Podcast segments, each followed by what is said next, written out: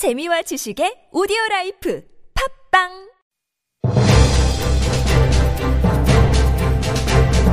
살아있는 비평의 광장 TBS 아고라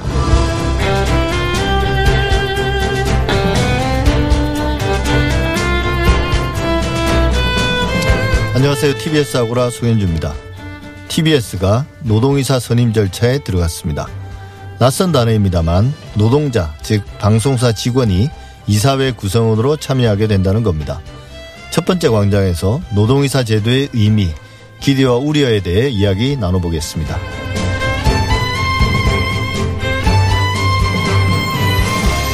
지역 화폐를 둘러싼 날선 공방이 오갔습니다. 한국조세재정연구원의 보고서가 그 시작점이었는데요. 보고서의 목적과 연구 방법에 대한 논란도 있었습니다. 두 번째 광장에서 지역 화폐 관련 논점들 알아봅니다. TBS 아고라 지금 시작하겠습니다.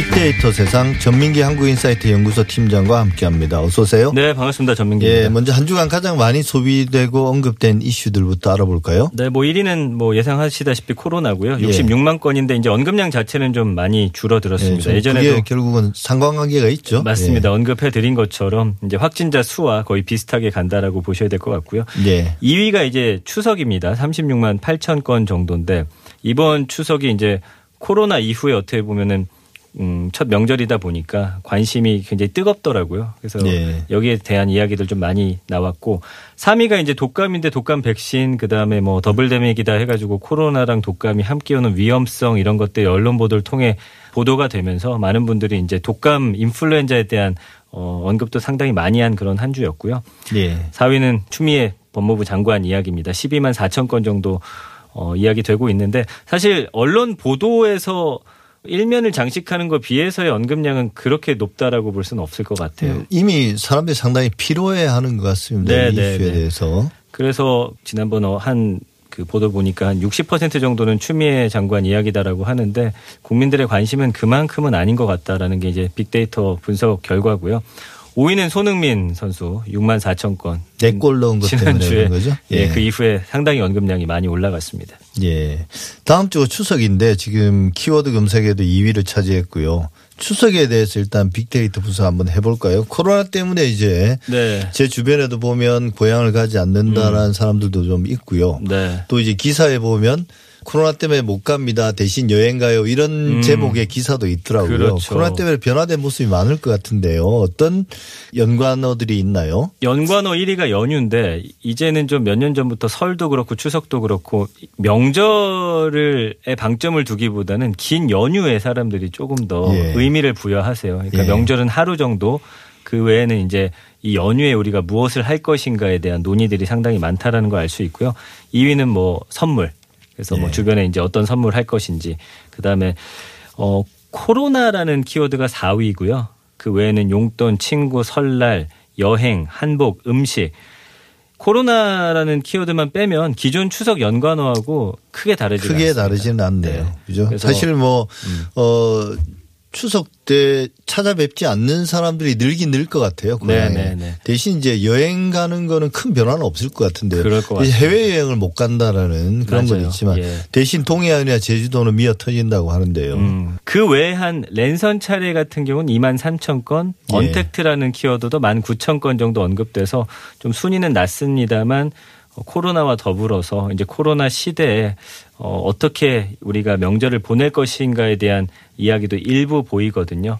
예. 그러니까 그 외에는 사실은 우리가 보통의 명절과는 크게 다르지 않다 이렇게 사람들은 느끼고 있는 것 같습니다. 예, 추석 선물이 연관어 2위인데요. 네, 올해 특히 코로나 때문에 이동 자제 이야기가 나오면서 이제 또 음, 어, 선물을 보내야죠. 예를 그렇죠. 들면 부모님께. 네, 더 관심사가 되고 있는 분위기인데 어떤 선물들이 가장 많이 언급됩니까? 연관어 1위는 뭐 예상하시겠지만 이제 용돈이랑 근데 예년과 다른 거는 편지라는 키워드가 이제 없던 아, 키워드인데 좀 네. 새롭게 등장을 했어요. 왜냐하면 이제 직접 못 찾아뵈니까 음. 뭔가 네. 말씀이라도 전해야 되니까. 그렇습니다. 예. 그리고 2위는 과일, 뭐 그 외에는 케이크, 상품권, 홍삼, 도라지, 한우, 곶감, 떡 케이크인데 예년과 달라진 거는 건강식품들이 코로나 때문이어서 일 수도 있고 그 전에도 관심은 있었지만 조금 더 키워드 순위 안에 이름을 많이 올렸다라는 좀 차이가 있고요. 예. 그 외에는 이제 온라인 선물도 많이 하다 보니까 뭐 기프티콘이라든지 네. 그 다음에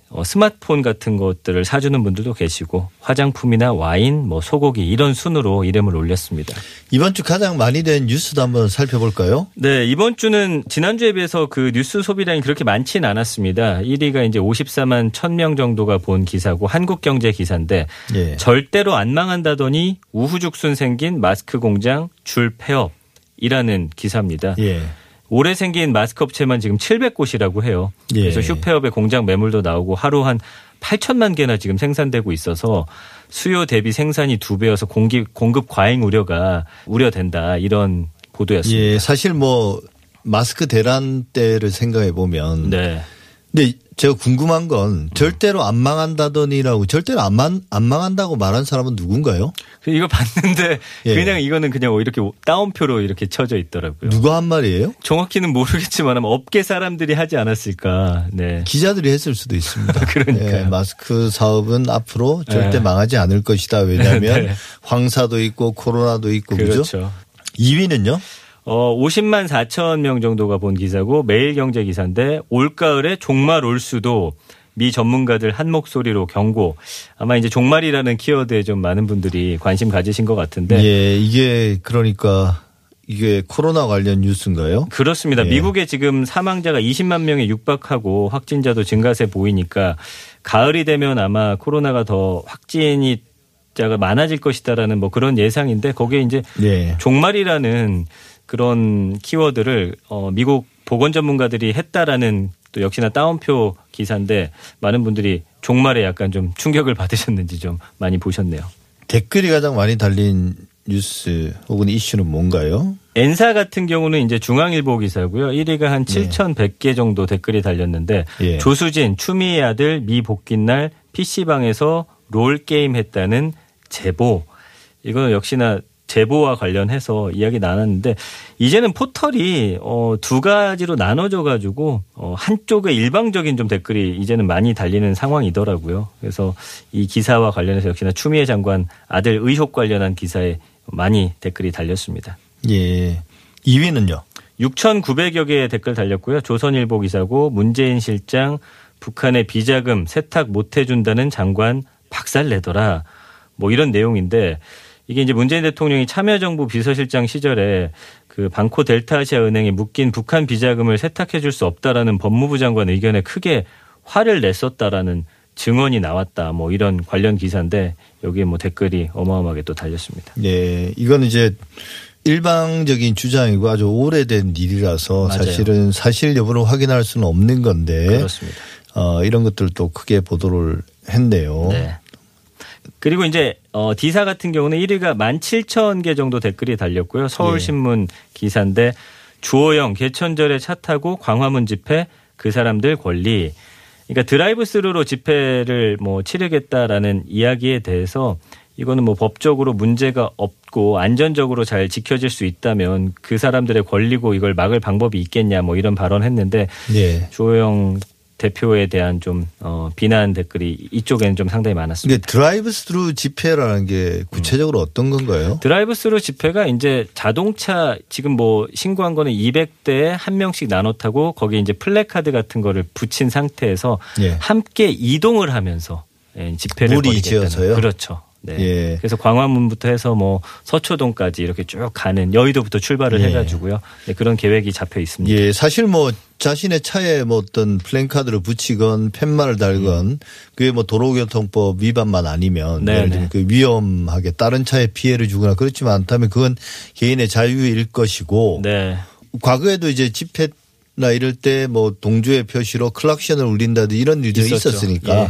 근데 200대가 함께 이동을 하면 다른 차에 분명히 피해를 줄 건 맞는데요. 그럴 수밖에 없고요. 일단 경찰도 그거는 좀 불허하겠다 이야기를 예. 했기 때문에 만약에 이게 진행이 된다라고 하면은 좀 물리적 충돌, 특히나 차 안에 있기 때문에 더 좀 위험 요소는 많아 보입니다. 예. 뭐좀 다른 방법을 좀 생각해 보면 저는 합리적인 대안이 나올 수도 있다고 생각합니다. 그런 안전한 집회를 또 무리하게 막을 수는 없는 거니까요. 음. 대신 이제 집회를 하시는 분들도 다른 사람에게 피해를 주지 않는 방법을 좀 더 강구했으면 좋겠습니다. 2위는요? 2위는 16,000개 댓글 달렸고요. 중앙일보 기사고 또 단독이라는 타이틀이 걸려서 추 아들 중3 해외 봉사도 엄마 찬스 뜻밖의 사진 나왔다. 이게 이제 추미애 법무부 장관 아들 서모 씨가 중학생 때 해외 의료봉사단 특혜성으로 간 게 아니냐 역시나 의혹이었는데 이것과 관련해서 봉사단 출국 당시에 추 장관이 직접 인천공항 찾아가지고 기념사진 찍은 거를 함께 이제 올려놨더라고요. 예, 예. 이것과 관련해서 또 많은 댓글들이 예. 달렸습니다. 저도 이 기사는 봤는데 네. 뭐 뜻밖의 사진이 나왔다고 해서 무슨 뭐 우리가 말한 결정적인 증거 네. 이런 거라도 되는 줄 알았어요. 근데 그냥 사진 한 장이 예. 공항에서 찍은 사진이더라고요. 네, 플랜카드 펼쳐놓고. 네. 맞습니다. 거기에 이제 부모나 뭐 같이 중학생 아들이 해외 음. 나간다는데 같이 나갈 수도 있는 게 아닌가. 어, 그걸 뭐 어떤 단독 타이틀을 달고 이렇게 기사를 낼 필요는 있었을까. 다른 어떤 의혹 제기 기사도 매일같이 하는데. 네. 예. 그래서 이 포털 특성상 이게 뭐 무슨 기사냐 뭐 이런 식의 또 비난 댓글들이 상당히 많았습니다. 예.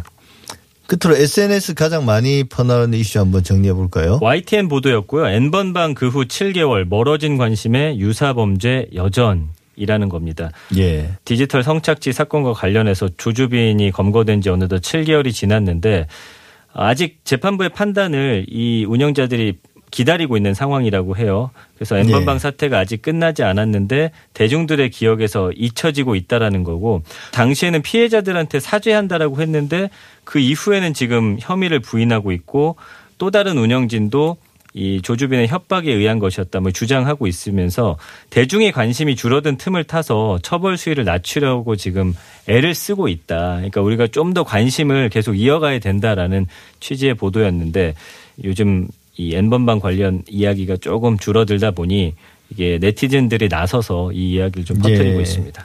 네. 지금까지 빅데이터 세상 전민기 한국인사이트 연구소 팀장이었습니다. 오늘 말씀 감사합니다. 네, 고맙습니다. 예.